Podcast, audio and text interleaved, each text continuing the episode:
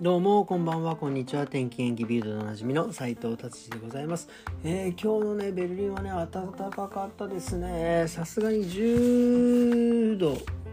10度11度ぐらいまでねえ最高気温上がってですね非常に暖かかったですね。もう気持ちがいい、えー、久々にですね、えー、一日でした。ただねやっぱ太陽がね出ないのはちょっと悲しいかなっていうふうに思いますね。まあ、日本とかだと寒くてもね特に東京とかって寒くても太陽が出るんでね気持ちいいんですけどやっぱね太陽は大事ですね。はい。ということでいつも通りビルと気になる記事いってみたいと思います。えー、ドイツ人。まあ日本人がどれぐらいいるか分かりませんがドイツに100万150万人の人がですねアルコールの依存症で治療中ということですね。いやこれはすごいですね。うん、で大体、えー、半分がうん、えー、男性半分が女性ということでですね。特に、えー、55歳以上の人がですねそのアルコール依存症になっているということですね。うん。まあ日本人とね比べると多分、えー、ドイツ人っていうのはなんだろうアルコールをね分解できる、えー、酵素っていうんですか？をねたくさん持っているので日本人よりもね多分たくさん、えー、飲める体だと思いますそしてさらにそれを飲んでですねあまあ飲んでそのたくさん多分量がアルコールが体内に入ることで多分依存のね確率が増えるのかなというふうに思っています。で特にアルコール依存症って、まあ、僕もねこれあのあんまりあの調べてはいないんですが何、えー、て言うんですか。えー、ロシアでしたっけ？ロシアとかだとなんかすごくあのー、なんですか？あ、まあ、寒いから、えー、ね、特にその寒さをしのぐためにウォッカとかねそういったものを飲んでですね、えーえな寒さをしのんでただやっぱりねその飲む量が半端じゃないんで、えー、そのままですね、えー、亡くなっていくというかまあ何て言うんですか。ロシア人のね男性の平均寿命は50歳とかねなんかそういうぐらいですからねやっぱりあのー、アルコールっていうのはあの非常にですねまあ良くない、えー、まああの過ぎると良くないということですね。でもねでも今僕がねこう話していました。まあロシアねが特に特に多いというふうに言っていましたが、えー、世界でですね一番ですね、えー、アルコール依存がですね多い国っていうのは僕ロシアかと思ったらロシアじゃないんですね。えー、1位がねベラルーシ。まあロシアのね隣、まあ、ポーランドの隣ウクライナの上のね、えー、国ですよね。が、えー、1位で2位がですねハンガリー、うん、なんか意外にねあのドイツって意外にいない。なんかいないですね。で日本はですね本当にアルコール依存の人が少なくて136位、うん、まあ多分だからアルコールをね分解できない、えー、体なんでそんなに摂取できないからアルコール依存にはなる確率が少ないのかなっていうふうにね勝手に、えー、思っております。ただねやっぱり、えー、なんだろう。うん。まあ国別でね言いましたけどまああのあれですよね。僕もねやっぱりアルコール飲むのでまあこういうふうにアルコールのなんて依存症とかまあなんかそういう数字を見るとですねやっぱりあのあれですねあのちょっと控えようかなというふうに思っておりますね。まあ特にその、えー、寒い地域に行けば行くほどですねアルコール、の依存アルコール依存症の人が増えるということでですね、まあ、ベルリンもね、まあ、あの多い方では、えー、少ない方ではないので、えー、ちょっと気をつけなきゃなっていうふうに、えー、思いました。はいすいません。じゃあ次の記事行ってみたいと思います、えー、ドイツ。ベルリンもそうですが住宅不足ですね。とにかくあの住むところがない、えー、住むところがないからですねどんどんどんどん住むところが上がっていく、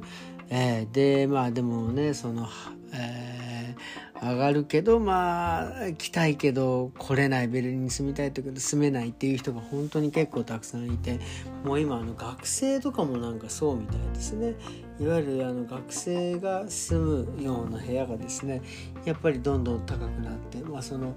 多分大学にもそういう寮というものね多分存在しているんでしょうけどまあそれもねその数に限りがあるんでまあえ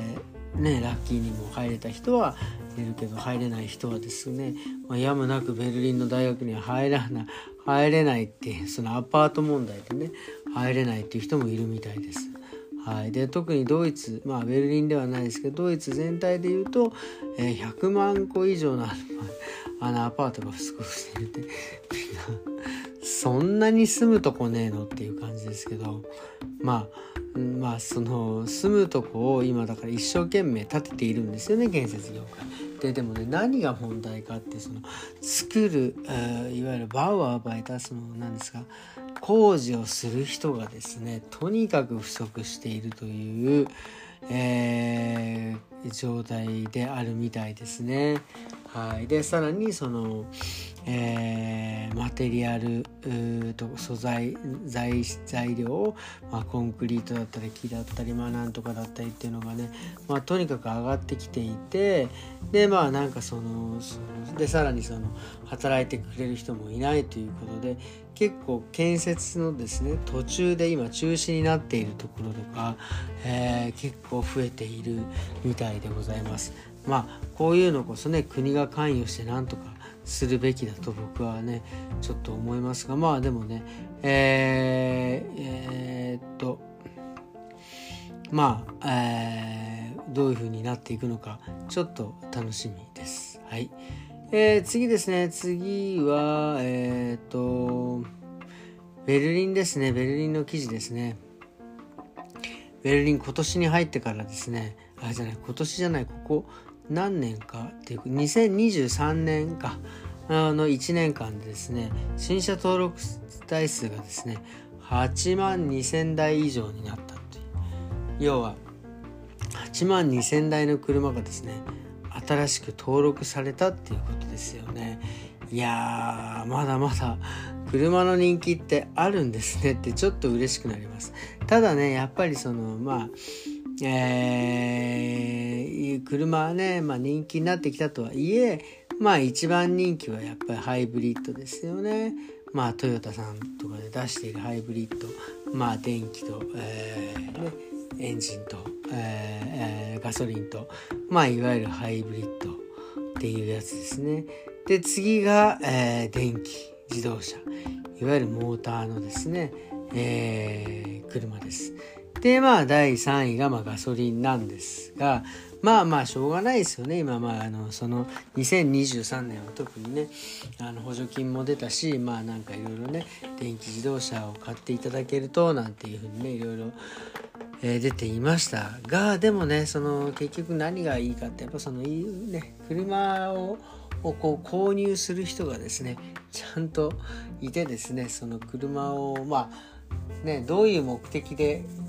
使ってるかまあもちろんそのね生活の一部ねいろいろ運ばなきゃいけないね送っていかなきゃいけないまあねその職場まで行かないとか行かなきゃいけないとかまあとにかくいろんなね用途が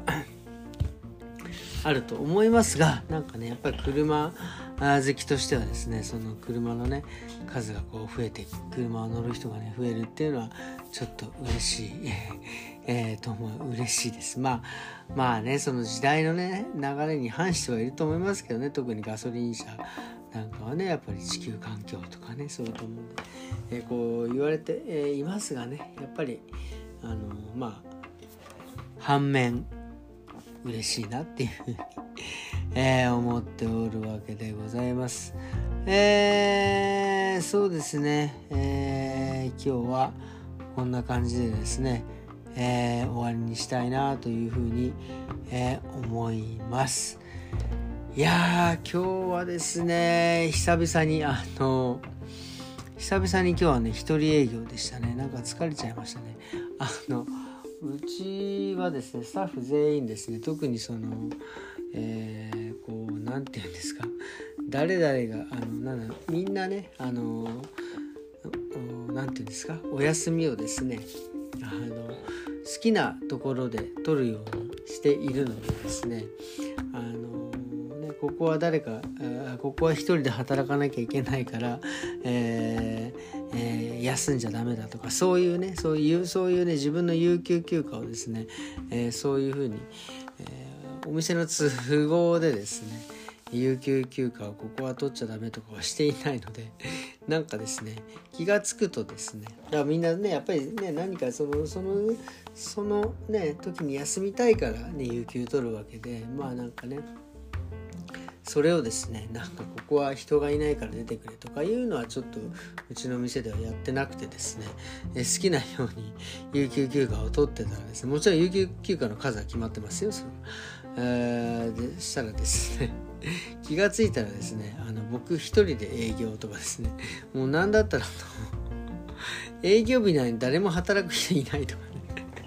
こんなことあるっていうねなんかねまあでもそれはそれでちょっとね面白いなと思ってねまああの人数がね今はねちょっと働いてる人方のね人数がまあ今4人、まあ、フルでねえー、働いてくれてる人が4人とかでまああとね掃除してくれる人とかいろいろしてね稼働できるのが4人なのでまあちょっとね、えー、あれですよね、えー、人数が増えれば多分、えそういうこともねなくなると思います。ただちょっと面白いなと思ってね。あの別にその一人で働くことがね嫌でとかそういうことではないんですけどね。ちょっと久々に面白いなと思いました。まあねそしてねあのやっぱり一人で働くとですね本当の昔はですねあの本当コロナ明けとかはですねもうスタッフがもう全員いなくなってしまってですね僕一人でやったりとか、まあ、オープン当初はね、えー、まあ同時の人やか、えー、彼女を雇ってましたけどまあねあの一人で働くことがその時も多かったのでなんかねこう初心忘るべからずじゃないけどちょっとたまにはね なんか一人でその営業するのもなんか、えー、身がね引き締まる思いでございました。ということでですね今日は、えー、こんな感じでですね、えー、終わりにしようかなと思います。え、それではですね皆様また明日さようなら